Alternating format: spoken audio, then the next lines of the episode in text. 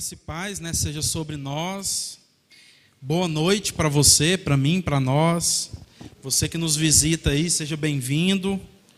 Muito bom a gente poder estar tá aqui, né, mais um domingo em família, poder ver alguns irmãos, rever outros, né?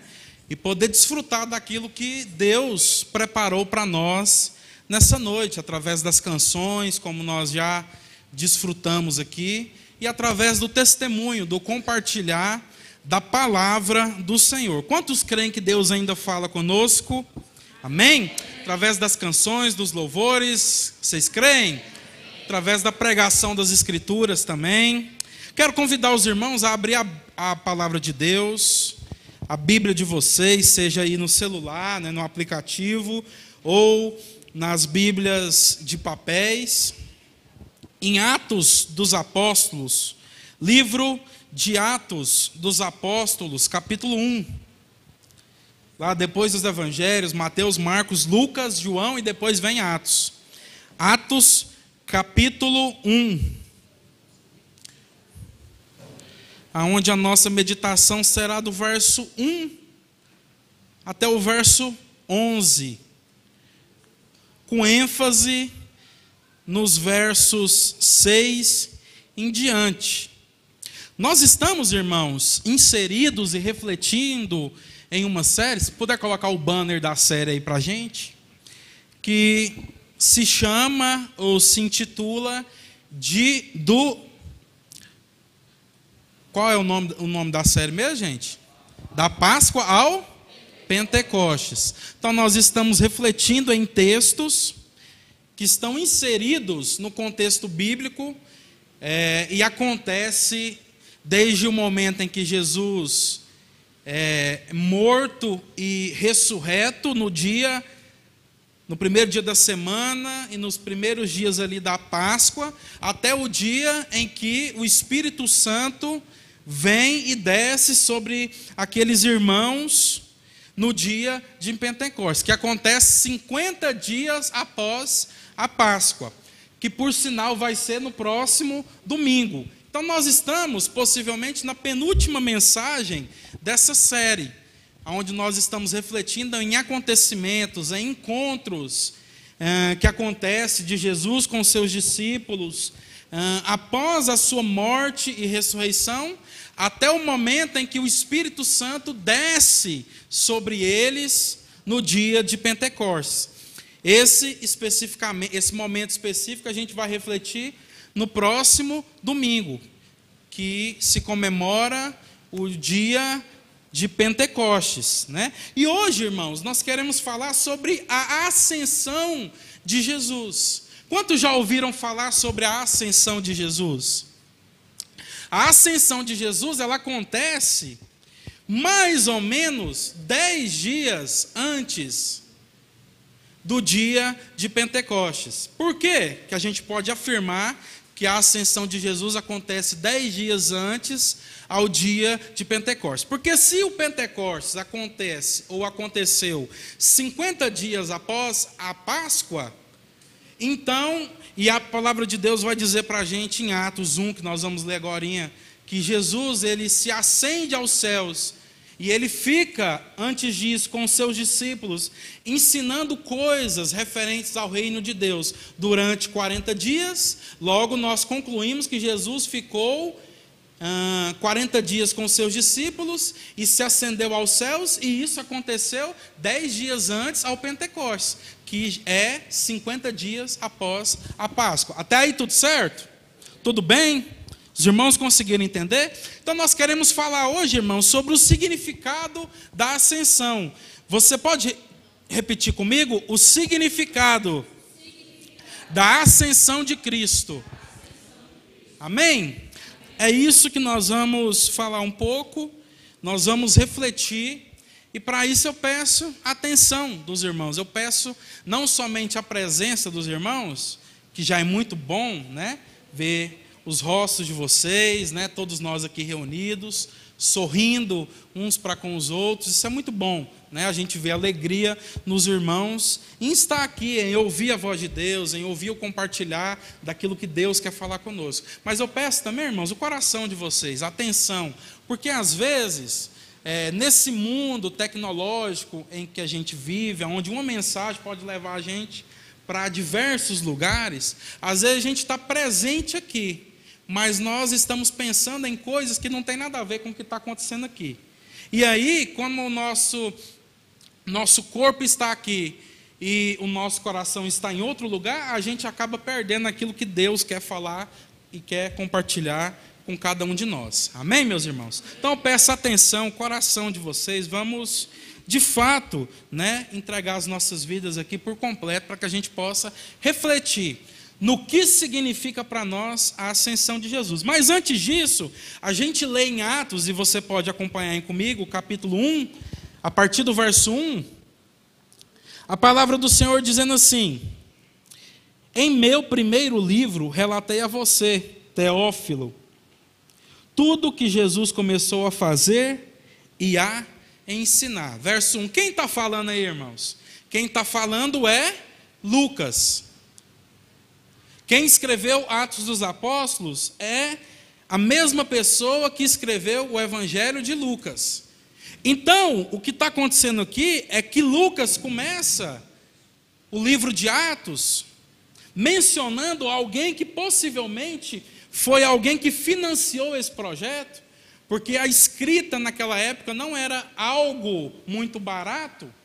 E o que os teólogos, os estudiosos dizem é que, muito possivelmente, esse Teófilo, essa pessoa chamada Teófilo aqui, que Lucas já menciona nesse primeiro versículo, é a pessoa cujo a qual tinha encomendado hum, essa pesquisa sobre Jesus e seus discípulos e muito possivelmente enviado Lucas para que Lucas pudesse pesquisar e escrever tudo aquilo que ele uh, descobrisse sobre aquilo que estava acontecendo até naquele momento ali em Jerusalém. Amém, meus irmãos? Então Teófilo é esse homem que financiou esse projeto de escrita tanto do Evangelho de Lucas quanto do livro de Atos dos Apóstolos. E envia Lucas para que ele possa pesquisar sobre aquilo que estava acontecendo. Por isso, Lucas começa dizendo em meu primeiro livro: que livro é esse? O Evangelho de Lucas. Nesse meu primeiro livro, eu relatei a você, Teófilo, tudo que Jesus começou a fazer e a ensinar. Então, Lucas está aqui começando o segundo volume daquilo que é essa pesquisa que ele estava fazendo. Verso 2: Até o dia em que foi levado para o céu, depois de dar a seus apóstolos escolhidos mais instruções por meio do Espírito Santo. Verso 3: Durante os 40 dias após o seu sofrimento e morte, Veja que aqui Lucas menciona que Jesus ficou com seus discípulos após a ressurreição, após o dia da Páscoa, 40 dias após o seu sofrimento e morte. Jesus apareceu aos seus apóstolos diversas vezes. Ele lhes apresentou muitas provas claras de que estava vivo e lhes falou do reino de Deus. Então aqui Lucas deixa claro aquilo que a gente está falando e menciona todos esses encontros que nós estamos estudando, né? Dessas desses encontros que os discípulos tiveram com Jesus durante esses 40 dias, aos quais a gente já mencionou alguns, o pastor Aliston pregou semana passada, falou compartilhou sobre a pesca milagrosa, que foi um dos encontros que Jesus teve com os seus discípulos. A gente já falou sobre o encontro que Jesus teve com aqueles seus dois discípulos que estavam caminhando a Emaús, indo embora para a cidade onde eles moravam, no, caminho para Emaús. Nós já compartilhamos sobre o encontro que Jesus teve com os seus discípulos e, por, e mais claramente com Tomé, onde ele manda Tomé tocar nas suas feridas e conferir se de fato a morte, a ressurreição, se era Jesus mesmo, se tudo aquilo havia acontecido. Então Jesus ficou se encontrando com esses discípulos 40 dias. E depois de se encontrar com esses discípulos, é, durante 40 dias, 10 dias antes do Pentecostes, Jesus se ascendeu ao céu. Jesus voltou para o lugar de onde ele havia vindo. Jesus voltou para o seu lugar de origem com o corpo já ressurreto, com o corpo glorificado, com o corpo de glória, mas com o corpo ainda humano, porque existe um Deus, meus irmãos, que hoje ainda possui um corpo humano, porque ele se encarnou. Ele volta e se assenta à destra de Deus Pai. Ele volta para o seu lugar de origem. E aqui nós paramos, irmãos, porque a gente fez toda essa contextualização, explicando para os irmãos, para vocês, aquilo que, é, que faz parte do contexto histórico desse livro, quem escreveu, para quem escreveu, por que escreveu.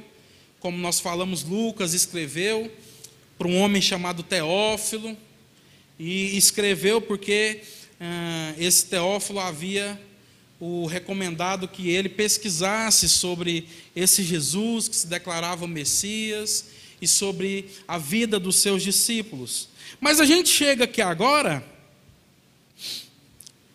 naquilo que é a nossa ênfase, a ênfase dessa mensagem nessa noite, porque como nós já compartilhamos, nós queremos falar sobre o significado da ascensão de Cristo. Então, para que a gente possa refletir sobre isso, precisamos ficar mais atentos a princípios que a partir de agora o texto começa a nos dar sobre aquilo que significa, aquilo que precisa de fato falar ao nosso coração em relação ah, à ascensão de Cristo Jesus. Veja aí o verso quarto. onde Lucas continua dizendo: certa ocasião, enquanto comia, quem comia? Jesus, com eles. Eles quem? Seus discípulos. Deu-lhes a seguinte ordem: não saiam de Jerusalém, até o Pai enviar a promessa, conforme eu lhes disse antes. João batizou com água mas dentro de poucos dias, ou seja, Jesus já estava ah, predizendo aquilo que aconteceria dez dias depois, o dia de Pentecostes. Mas dentro de poucos dias vocês serão batizados com o Espírito Santo. Então, o que Lucas começa a narrar para a gente aqui é uma conversa. Jesus, enquanto é, em determinado momento, em determinado encontro, esses encontros que fazem parte de todos os encontros que ele teve com Jesus durante esses 40 dias, esse aqui, o último encontro deles, Jesus, é, Lucas narra que comia com eles.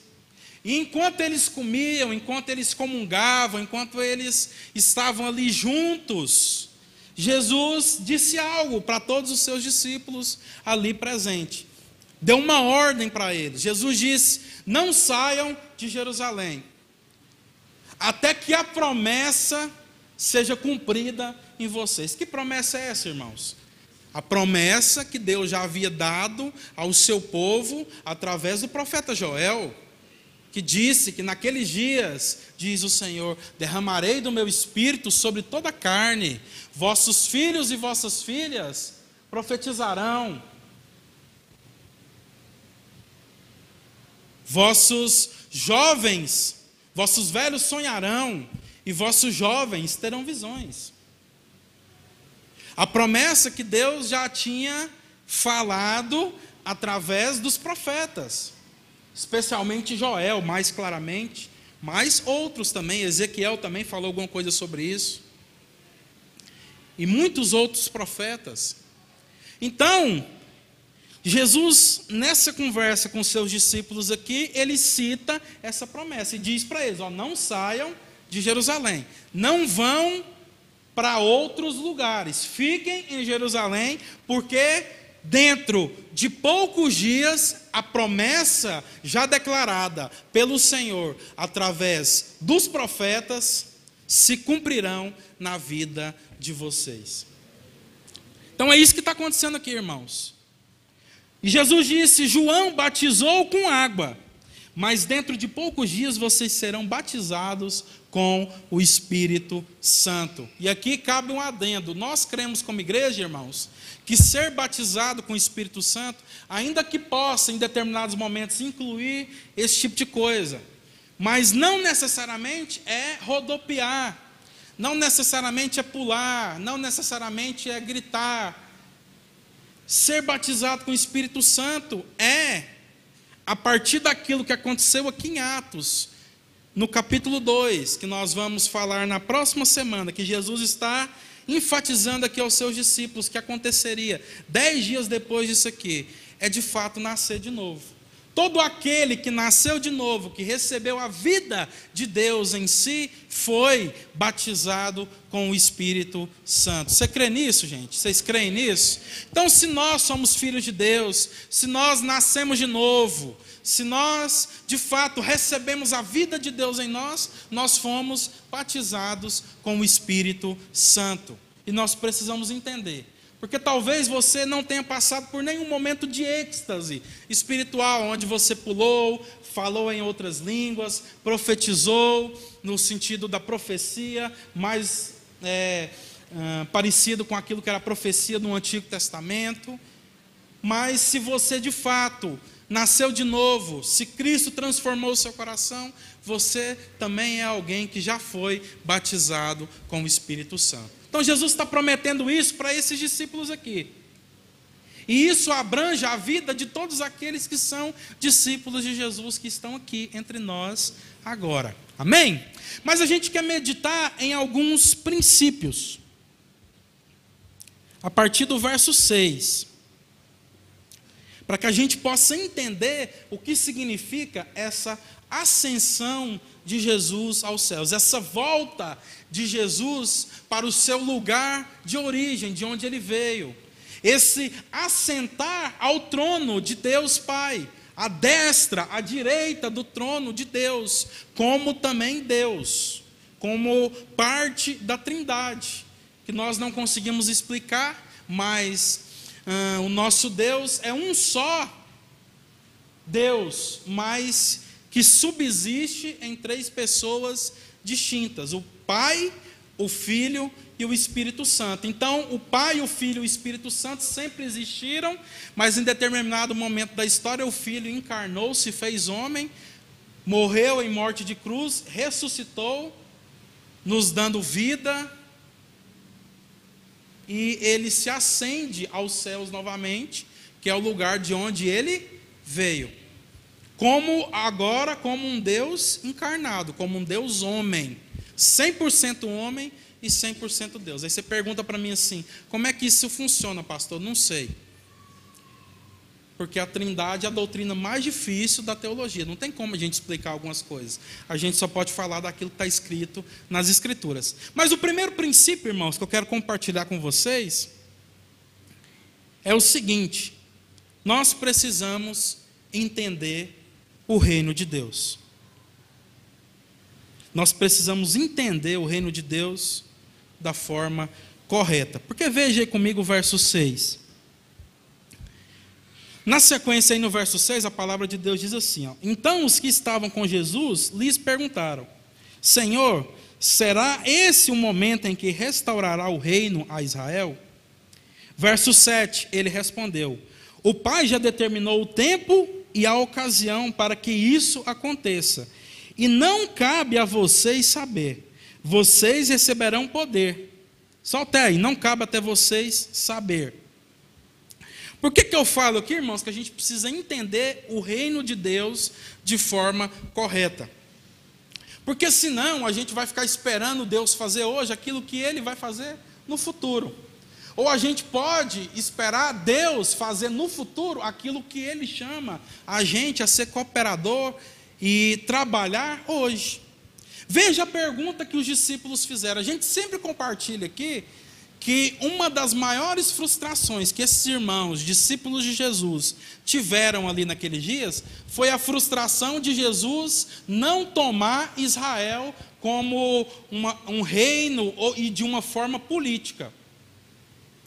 Porque eles esperavam, eles não esperavam que Jesus se entregasse de forma voluntária e morresse numa cruz. O que os discípulos, que até então não haviam entendido completamente o que Jesus veio fazer, ainda que Jesus por muitas vezes havia os explicado, o que esses discípulos esperavam era que Jesus de alguma forma montasse uma guerrilha, com muitos homens armados, com a maior quantidade possível de discípulos que ele conseguisse arrumar, se rebelasse contra o Império Romano que dominava aquela região naquele momento e dominasse Jerusalém, estabelecendo ali um reino dele mesmo, dele próprio. Eles entendiam todas as vezes que Jesus falava com eles, caminhando junto, andando, falando sobre as coisas do reino de, é, concernentes ao reino de Deus, eles estavam entendendo isso na, na maior escala e na maior proporção Possivelmente, né? porque a gente não pode afirmar que ninguém tinha entendido de uma outra forma. Mas a frustração deles ao ver Jesus pendurado numa cruz, se entregando de forma voluntária, ensina para nós que era isso que eles estavam esperando.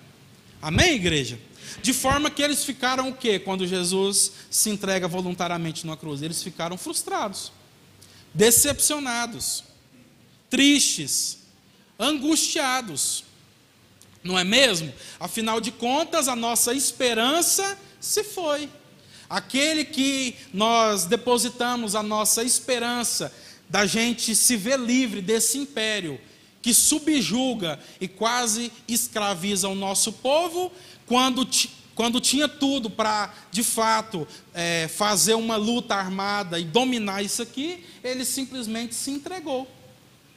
Se entregou voluntariamente morreu numa cruz. Então, essa era a frustração dos discípulos. Isso muda, e a gente já compartilhou isso aqui, quando eles veem Jesus de que forma? Isso muda um pouco quando eles veem Jesus ressurreto. Porque afinal de contas, se ele se a história nossa com o nosso mestre termina com ele morto numa cruz, não faz sentido para nós ele ser o Messias que resgataria Israel. Mas quando a gente vê, e eu estou falando agora como se, como se eu fosse um discípulo de Jesus naquela época. Quando a gente vê ele ressurreto, a nossa esperança retorna. Então agora, peraí, deixa eu entender melhor o que, que é isso. Talvez eu não entendi corretamente.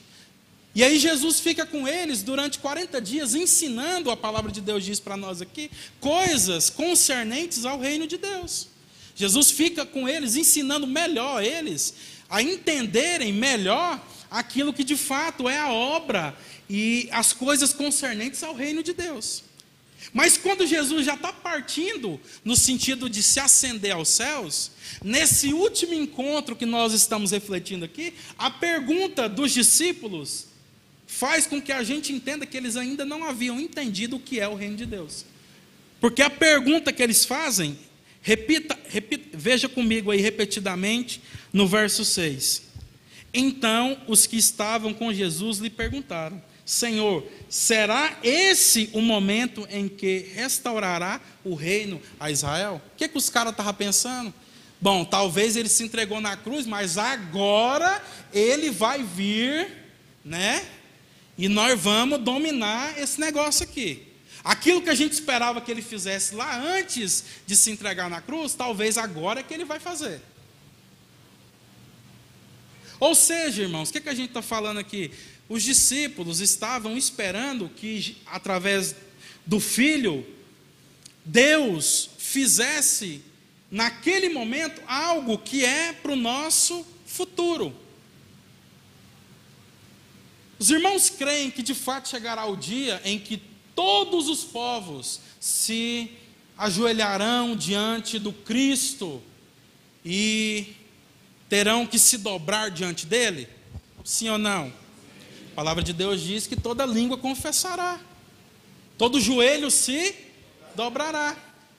A palavra de Deus diz até que ele ponha os seus inimigos como estrado para os seus pés.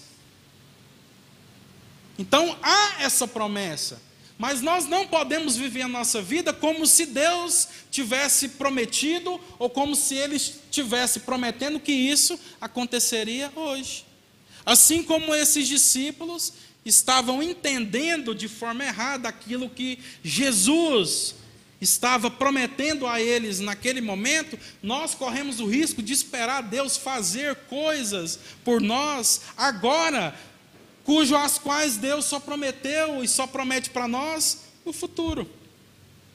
Em que, que isso implica? Implica que se a gente ficar esperando isso, ou essas promessas futuras de Deus para nós agora, nós não vamos entender corretamente aquilo que significa o reino de Deus entre nós já hoje. Porque veja, Jesus, antes disso aqui, nós já lemos, tinha dito o que para eles? Ó, fique em Jerusalém, aguarde, porque dentro de poucos dias eh, Deus enviará o Espírito Santo sobre vocês, a promessa se cumprirá na vida de vocês, e vocês serão revestidos de poder. E eles entenderam que esse revestimento de poder era para que eles então se tornassem homens superpoderosos e pudessem lutar. Então é o seguinte, Jesus, nós seremos revestidos de poder. E aí, quando a gente for revestido de poder, será esse o dia em que o Senhor restaurará o reino a Israel? Será esse o dia em que nós deixaremos de sermos escravizados pelo Império Romano? Será esse o dia em que nós vamos lutar e dominar ah, ah, o nosso país de forma a nos vermos livres dos romanos?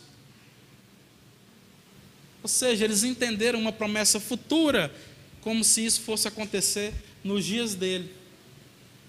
E é por isso que a gente vê tanta, com perdão da expressão, aberração, entendimento errado de pessoas evangélicas nos nossos dias. Eles querem se separar do mundo. Nós não podemos nos misturar com eles. Nós não podemos nos misturar com essa sociedade. Nós precisamos nos separar, a gente não pode escutar música do mundo, como se a música gospel não fosse feita no mundo também. A gente não pode assistir televisão. Nós precisamos ficar 24 horas como monges, orando, lendo as escrituras e falando com Deus. Por que que a gente vê pessoas fazendo isso nos nossos dias, agindo dessa forma? Porque não estão entendendo aquilo que significa o reino de Deus entre nós hoje. Porque, irmãos, o reino de Deus entre nós hoje nos chama a vivermos como cidadãos desse reino, não separados de todo o resto da sociedade. Mas o reino de Deus e as promessas, o chamado de Deus e do seu reino para nós hoje é para que nós possamos viver como cidadãos, como cidadãos do reino, misturados no meio da sociedade, sem nos corrompermos com a forma de viver e de pensar desse mundo. Isso é muito diferente. Afinal de contas, o nosso nome traduz isso. Nós, como igreja, nos chamamos de sal da terra. Então, só se pode ser sal da terra se estivermos na terra. Então, nós somos chamados para viver na terra. Nós somos chamados para entender as promessas, aquilo que Deus declarou sobre a forma que nós devemos viver hoje e entendermos aquilo que é futuro, porque senão a gente fica como os discípulos ainda achando que coisas que acontecerão no futuro é para aquele momento próprio que eles estavam vivendo ali. De forma que eles perguntam: Senhor, é agora que o Senhor vai restaurar o reino a Israel? É agora que a gente vai guerrear e dominar tudo isso aqui? E assim a gente possa viver nessa realidade de um mundo caído, aonde muitos tentam nos escravizar, como ou de forma semelhante àquilo que era ah, a dominação do Império Romano sobre aquele povo.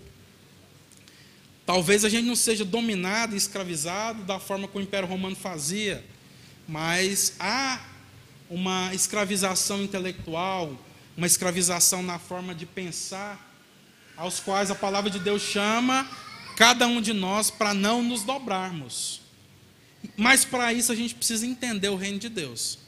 Nem separados do mundo e nem dominados pelo, pela forma de pensar do mundo, mas continuarmos vivendo no mundo, sabedores de que nós somos homens, mulheres, cidadãos desse reino que já é em nós, mas que ainda não se cumpriu totalmente naquilo que são as promessas para nós, que ainda são futuras. Como o fato de que Jesus governará todas as nações. Nós aguardamos por isso, mas sabemos que isso ainda não aconteceu nos nossos dias. Da mesma forma em que nós vivemos, como se isso já tivesse acontecido no nosso coração. Ainda que nós saibamos que Jesus ainda não governa todas as nações, ainda que nós saibamos que ele ainda não subjugou e não estabeleceu o seu reino completamente nos dias de hoje, nós sabemos que ele reina e que precisa reinar no coração de todos nós que somos crentes em Jesus Cristo. Jesus reina no seu coração? Para os dias de hoje, a palavra de Deus ensina que ele precisa reinar no meu e no seu coração, porque somos cidadão, cidadãos, cidadãos desse reino. Estou com dificuldade com essa palavra hoje. Porque nós somos cidadãos desse reino e já vivemos como cidadãos desse reino hoje. Amém, meus irmãos? Então, o primeiro princípio é nós precisamos entender o que significa o reino de Deus quais são os aspectos futuros e presentes daquilo que é o reino, que a teologia chama de já e ainda não. Já é em nós, mas ainda não, porque não é completamente sobre esse mundo. E essa é a resposta de Jesus, o verso 7. Ele respondeu: O Pai já determinou o tempo e a ocasião para que isso aconteça, e não cabe a vocês saber ou seja, não fiquem preocupados com isso, meus filhos. Vocês receberão poder. Não cabe a vocês saber. Então Jesus deixa claro que não é sobre isso que ele está falando. Amém?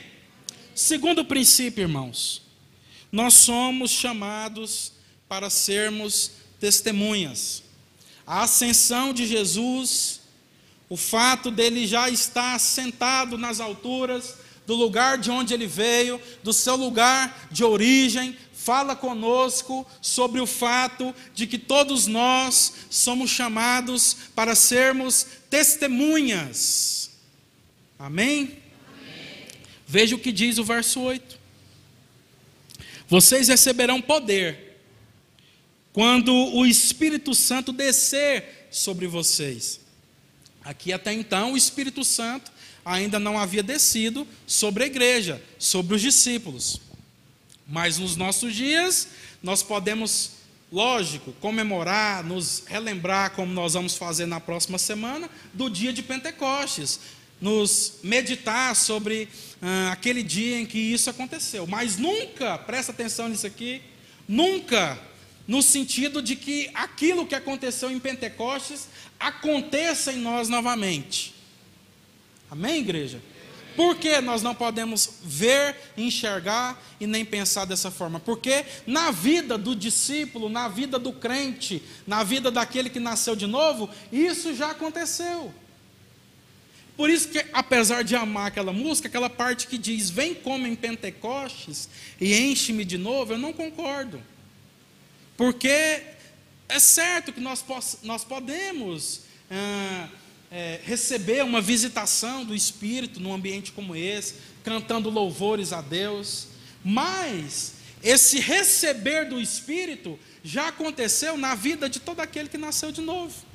Então, o que eu acredito é o seguinte: Uh, a gente pode olhar para aquilo que, vai, que aconteceu e que Jesus está prometendo aqui, e que a gente vai relembrar e comemorar no próximo domingo como algo para acontecer nas nossas vidas, se nós ainda não somos crentes. Mas se a gente é crente, a gente precisa olhar para isso daqui como algo que já aconteceu nas nossas vidas. Amém? Amém. Então, voltando aqui, verso 8.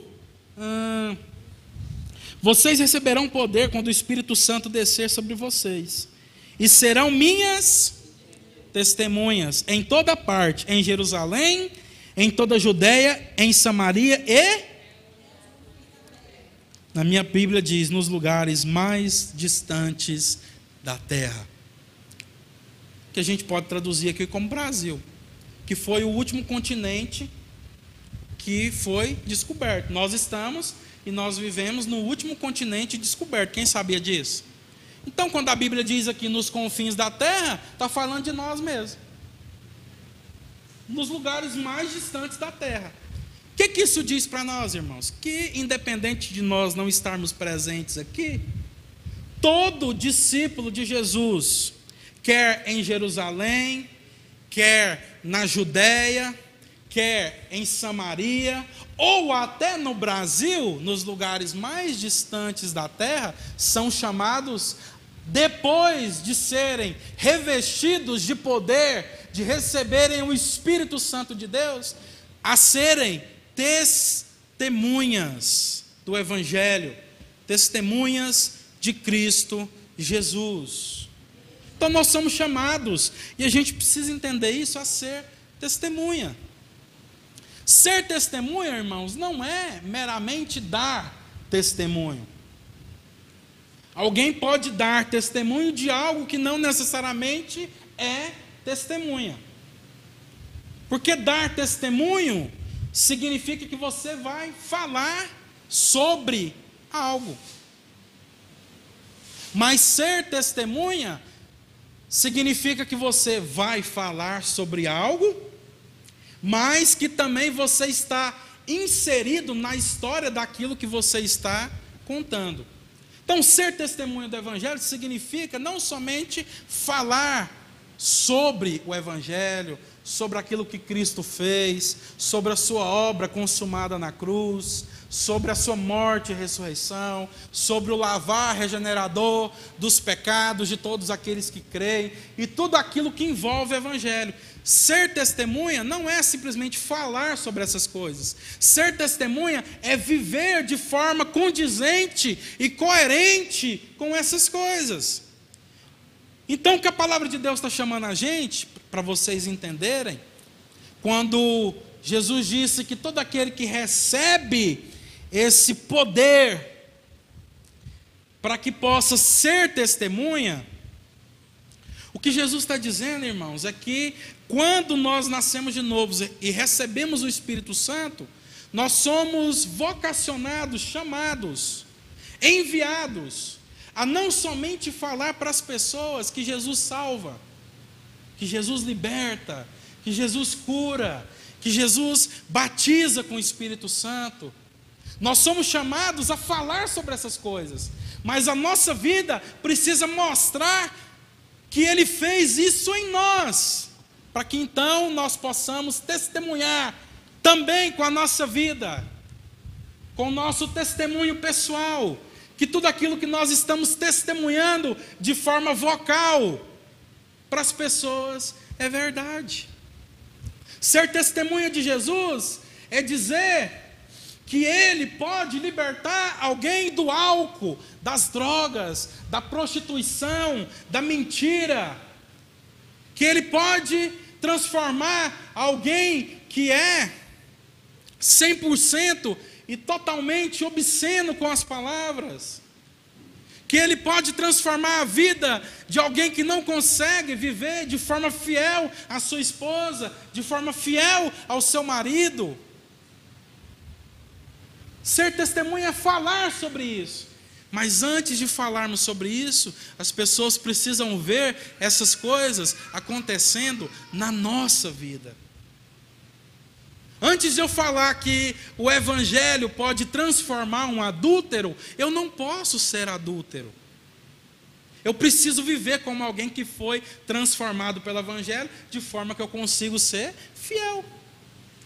Antes de eu falar que Jesus pode ajudar, transformar o coração de alguém que só fala mentiras e transformar esse mentiroso em alguém verdadeiro, eu preciso ser alguém que não vivo na prática da mentira.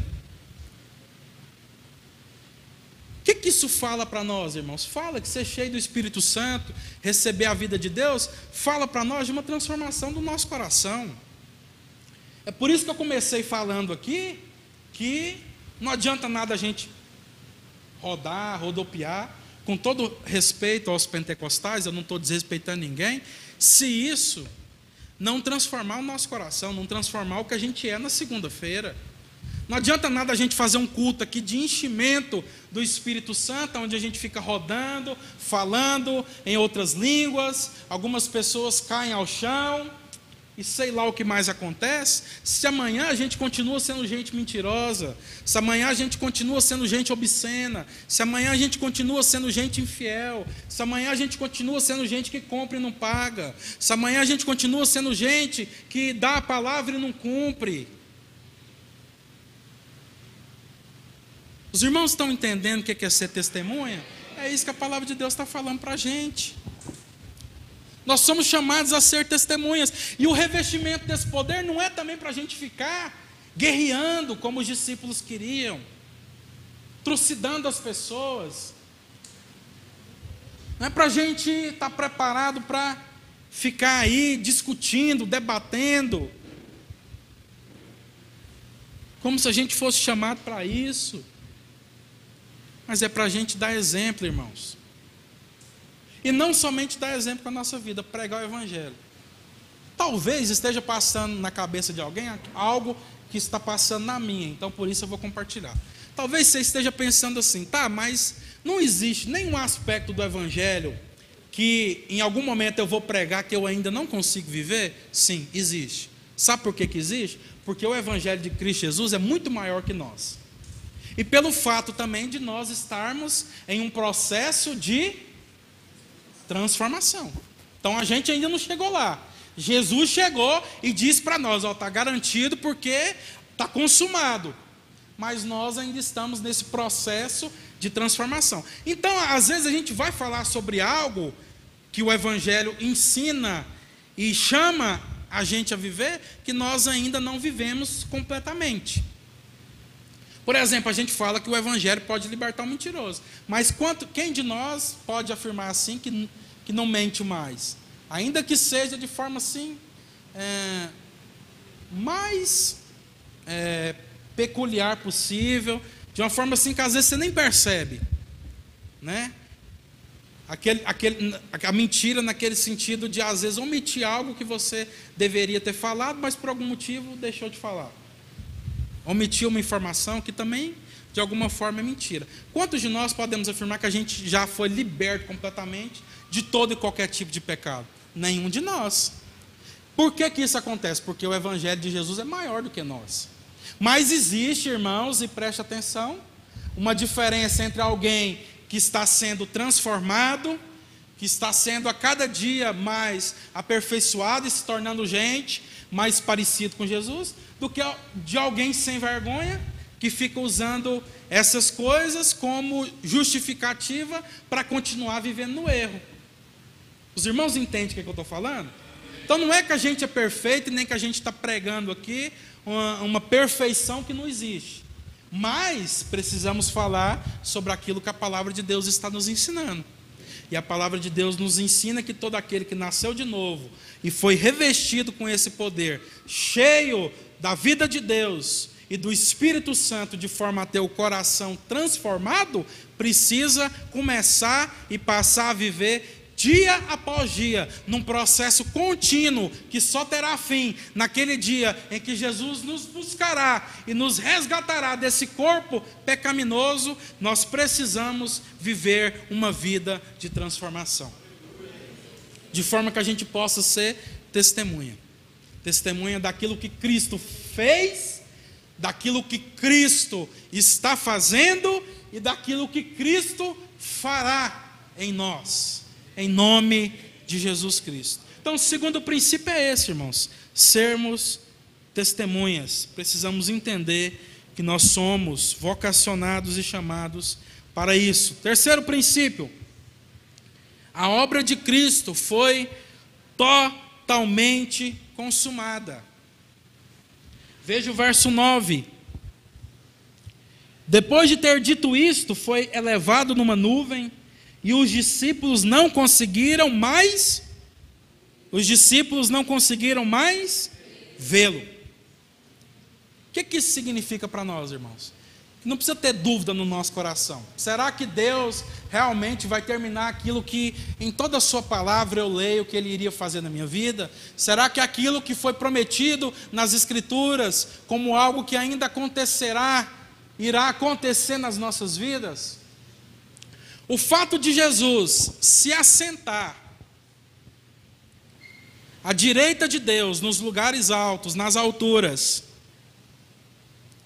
O fato de Jesus voltar para o lugar de onde ele veio, estabelecer e fazer uma obra, e se assentar novamente do lugar de onde ele saiu, irmãos e irmãs, fala para nós da obra totalmente consumada de Jesus. Quando Jesus se levanta daquele lugar, à direita do Pai nas alturas, e desce até os lugares mais altos da terra, vulgo o lugar onde nós moramos aqui, se encarna como um menino ali em Jerusalém, vive ali durante 33 anos, ah, sendo obediente aos pais, depois, nos últimos três anos de vida, vai, chama discípulos para viver essa vida com ele ensiná-los aquilo que o Pai enviou a fazer, e depois morre numa cruz pelos romanos por aquilo que ele pregava e ensinava, ressuscita no terceiro dia, fala para nós sobre a obra que Jesus veio fazer. Quando Jesus se acende e volta para lá, isso significa para nós que ele terminou completamente essa obra. Então não precisa e nem pode haver dúvida no nosso coração daquilo que Deus prometeu para nós. Porque no fim das contas e afinal de contas está consumado. Aquilo que Deus, na pessoa do Filho Jesus, veio fazer, Ele fez. Não ouvi nenhum amém, nenhum glória a Deus.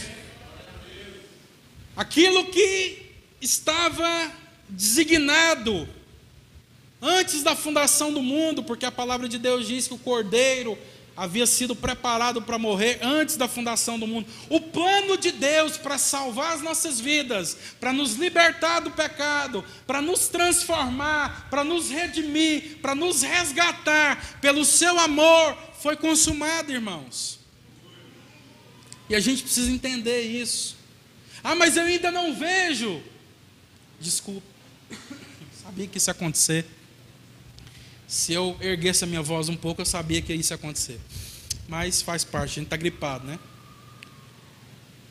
Talvez você diga assim, irmão, mas eu não vejo totalmente isso ainda pleno na minha vida.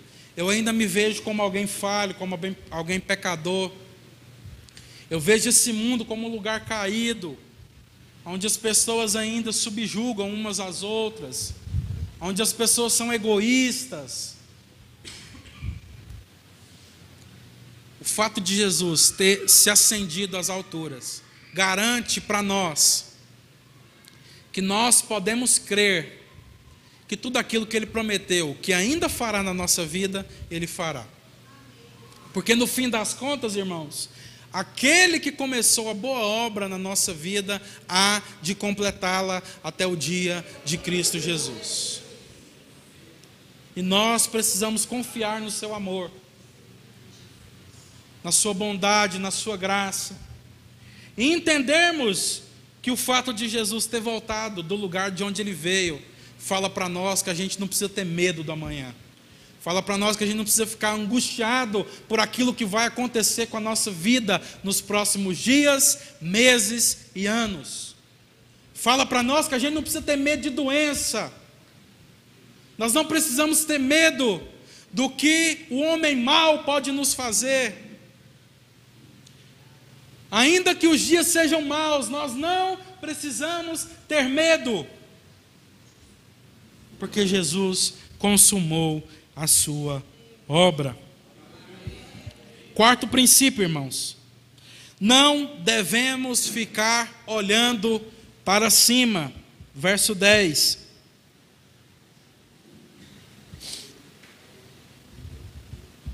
Continuaram quem? Os discípulos a olhar atentamente para o céu, até que dois homens vestidos de branco apareceram de repente no meio deles e disseram: Homens da Galileia, por que estão aí parados olhando para o céu? Esse Jesus que foi elevado do meio de vocês ao céu voltará do mesmo modo como viram, como viram o subir. Então nós não devemos ficar olhando para cima, para o céu. Estou dizendo que você não pode olhar e ver as nuvens, não é nesse sentido que a gente está falando. É no sentido de ficar, tipo, vivendo a vida aqui hoje como se, se você já não tivesse mais desejo de viver. Já viu gente que deseja Jesus e vive essa vida aqui de uma forma assim triste? Fala assim, não, Jesus não tem problema nenhum, irmãos, a gente, em a gente desejar a volta de Jesus. Não é isso que eu estou falando. Mas isso não pode fazer você viver de forma triste, de forma depressiva, de forma angustiada, de forma preocupada, de forma a não desfrutar daquilo que Deus está proporcionando para você aqui nessa vida agora. Tem gente que deseja tanto a, a volta de Jesus e não tem problema nenhum nisso, mas vive de forma triste. Não tem prazer mais nos filhos, não tem prazer mais na família, não tem prazer nos amigos, não entende o desfrutar dessa vida aqui e agora. Eu não estou falando de desfrutar de coisas erradas, estou falando de desfrutar daquilo que Deus dá para que nós possamos desfrutar. Nessa vida aqui e agora. Porque afinal de contas nós já refletimos aqui que nós somos chamados para sermos testemunhas. Aí eu te pergunto, alguém que vive de forma triste, de forma preocupada, de forma depressiva, pode ser testemunha do evangelho de Jesus? Alguém desejará caminhar com Jesus, conhecer mais Jesus, desfrutar dos benefícios e das responsabilidades do evangelho se as testemunhas de Jesus não demonstrarem alegria em viver essa vida, talvez você conviva na sua casa, na sua vida, com pessoas próximas que ainda não conhecem Jesus, que ainda não caminham no Evangelho. E aí, todo domingo, antes de vir para cá, de celebrar com os irmãos, da gente ter esse tempo junto, você fica lá murmurando: ai, tem que ir para a igreja de novo. Nossa, mas eu estou com uma preguiça hoje. Nossa, é tão difícil, eu tenho que ler a Bíblia, eu tenho que jejuar, eu tenho que orar, eu tenho que conhecer as Escrituras, mas isso é tão difícil, nossa. Eu chego em casa, você compartilhando com seus amigos lá de trabalho. Eu tenho vontade mesmo é de assistir Netflix, é de ver uma novela, é de ficar mexendo no celular. Eu não tenho vontade de ler a Bíblia, eu não tenho vontade de orar. Você acha, irmão e irmã, que alguém que te escuta falar essas coisas terá ânimo, desejo no coração de conhecer Jesus? Se você que diz que já conhece vive dessa forma, você acha que você vai conseguir transmitir vida e ser testemunho dessa forma? Não vai, irmãos. Por isso que eu coloquei esse princípio aqui, porque eu enxergo aqueles anjos falando com aqueles homens ali, exatamente isso. Para de ficar olhando para cima, está garantido, está consumado. Aquele que subiu, ele consumou a sua obra. Agora vá, viva a sua vida, meus filhos, da melhor forma possível. Seja testemunha desse Jesus que vocês viram subir como discípulos dele. Para de ficar olhando para cima, irmãos. Vamos viver a nossa vida. Nós não fomos chamados para viver como gente que aguarda tanto Jesus de forma ansiosa, que não consegue ter alegria naquilo que Deus está proporcionando para a gente aqui agora. E aí os irmãos dizem amém, eu creio que Deus transforma a nossa realidade mesmo. Agora olha para cá, deixa eu falar uma coisa com vocês. Sabe o que é ruim, o que é triste? É que a gente fala amém, a gente fala assim, é isso mesmo. Nós precisamos viver a nossa vida de forma mais intensa, de forma mais alegre, de forma mais feliz, de forma a sermos inspiração uns para os outros. Mas no próximo culto, na hora do louvor, a gente está cantando e louvando a Deus como gente desanimada. A gente está na nossa casa, nos momentos onde a gente deveria estar tá meditando nas Escrituras, onde a gente deveria estar orando, desfrutando dos prazeres da vida e não tem problema nenhum em se assistir uma novela, um Netflix, não tem pecado nenhum nisso. Mas a gente ainda está tratando as coisas de Deus como se fosse algo penoso para nós. Tipo assim, ah, eu tenho que fazer isso aqui porque me mandam. Mas no fundo não tem prazer nenhum nisso aqui.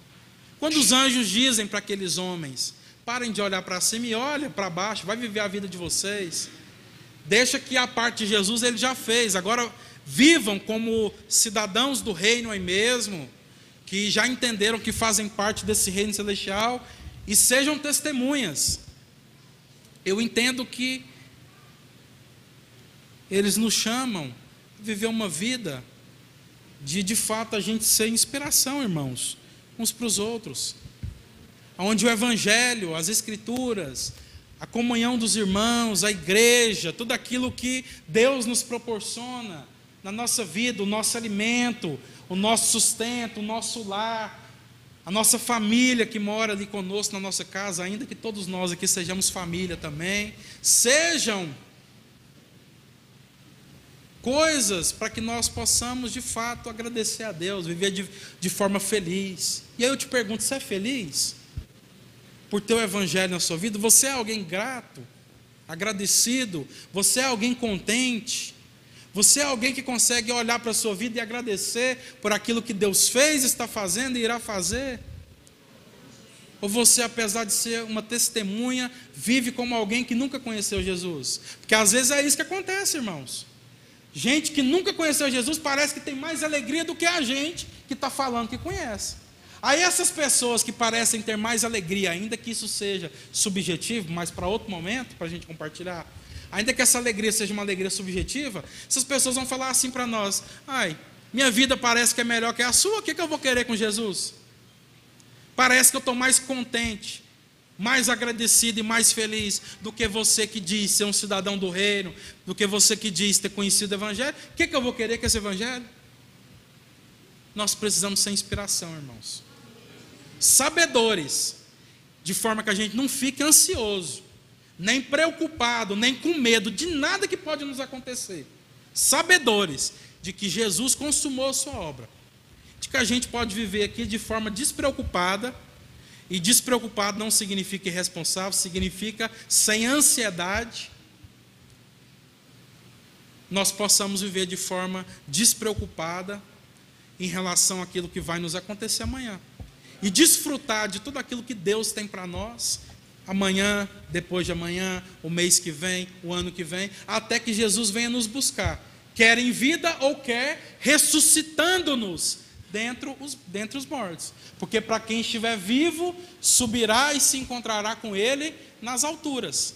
E, e os que já tiverem morrido terão seus corpos ressuscitados, de forma gloriosa, para também estar com ele ali, aonde a gente possa estar com ele, não somente naquele momento, mas para todo o sempre.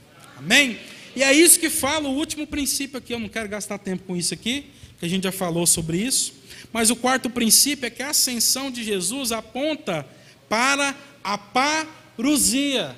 E a parusia significa a sua volta. O fato de Jesus ter ascendido garante para nós que ele voltará. Porque às vezes alguém pode pensar assim: não, ele foi embora, pode ser que ele não volte. Não. pelas Escrituras e pelo ensino bíblico, o fato de Jesus ter se ascendido é uma garantia de que ele voltará para nos buscar. Sabe por quê? E aqui eu encerro. Porque o Velho Testamento falava sobre um Jesus que se encarnaria. E Jesus se encarnou ou não se encarnou? Se fez homem ou não se fez homem? O Velho Testamento falava sobre esse mesmo Jesus que iria e derramaria sobre nós o Espírito Santo. Isso aconteceu ou não aconteceu, irmãos? O Espírito Santo veio ou não veio sobre nós? O Novo Testamento nos ensina aqui o Jesus que ascendeu aos céus, que voltou para o seu lugar de origem. Então, se tudo aquilo que as Escrituras sempre falaram a respeito da obra do Filho, que ele se encarnaria, que ele morreria, mas que ressuscitaria, que se ascenderia aos céus, nós também podemos acreditar, crer e ter certeza que ele voltará para nos buscar. Essa é a nossa esperança. E tendo essa esperança, eu quero terminar dizendo para você, para mim, para nós, nós podemos viver de formas seguras, não de que nenhum mal nos acontecerá, mas nós podemos viver de forma segura, que independente de qual mal nos alcance e de qual mal aconteça conosco, isso não será suficiente para nos separar do amor de Deus que foi derramado por nós em Cristo Jesus, nosso Senhor. Amém? Deus abençoe sua vida. Quantos forem edificados nessa noite aqui pelas Escrituras, pela palavra do Senhor, curve sua cabeça, coloque a mão sobre o seu coração. Nós queremos orar.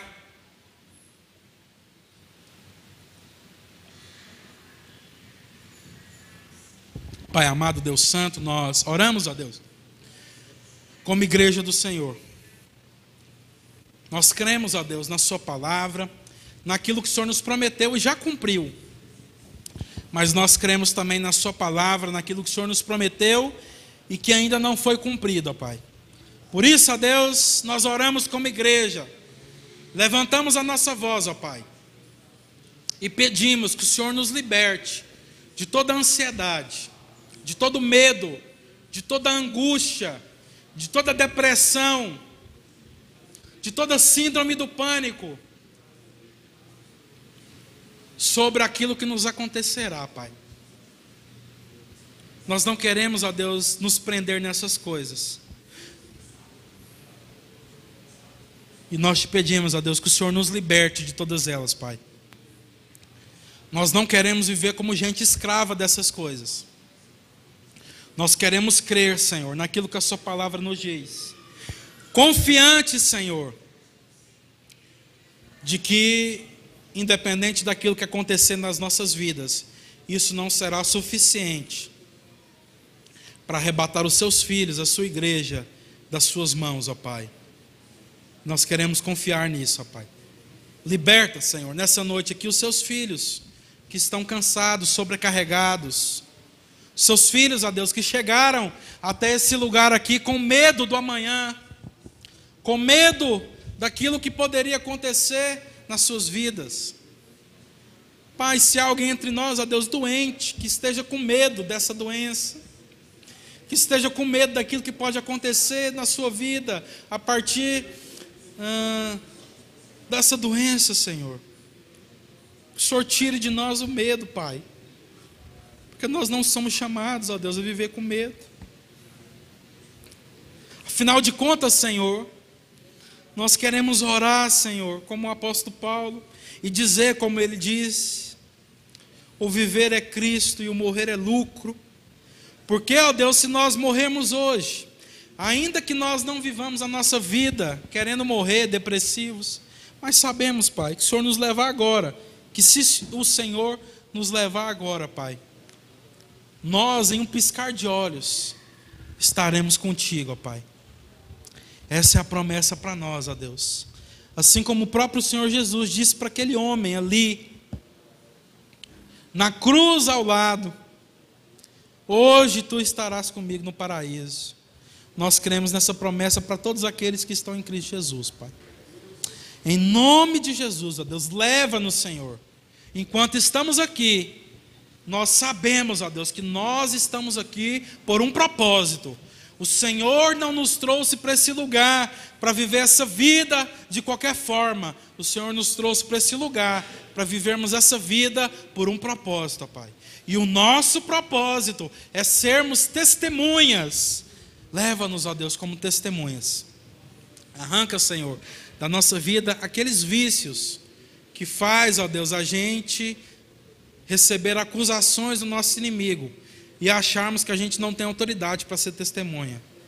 Liberta-nos, ó Deus, do pecado, do diabo, do mundo, de nós mesmos. E leva-nos, ó Deus, como testemunhas, como gente que inspira, como gente que é chamada para pregar o Evangelho com palavras e com a vida. Assim como aquela música que o Senhor deu para nós, através da pessoa do nosso pastor Aliston. Nós queremos ser melhor do que ontem, ó Pai. Nós queremos ser como Jesus. Nós queremos pregar, ó Deus, com a nossa própria vida. Nós queremos exalar o seu perfume. Em nome de Cristo Jesus, ó Pai. Assim oramos, ó Pai.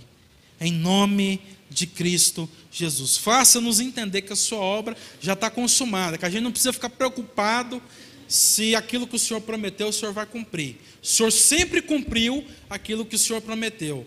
E o Senhor cumprirá aquilo que o Senhor nos prometeu e que ainda nesse momento não se cumpriu. Nós cremos nisso, ó Pai, e queremos viver como gente que vive o já e o ainda não.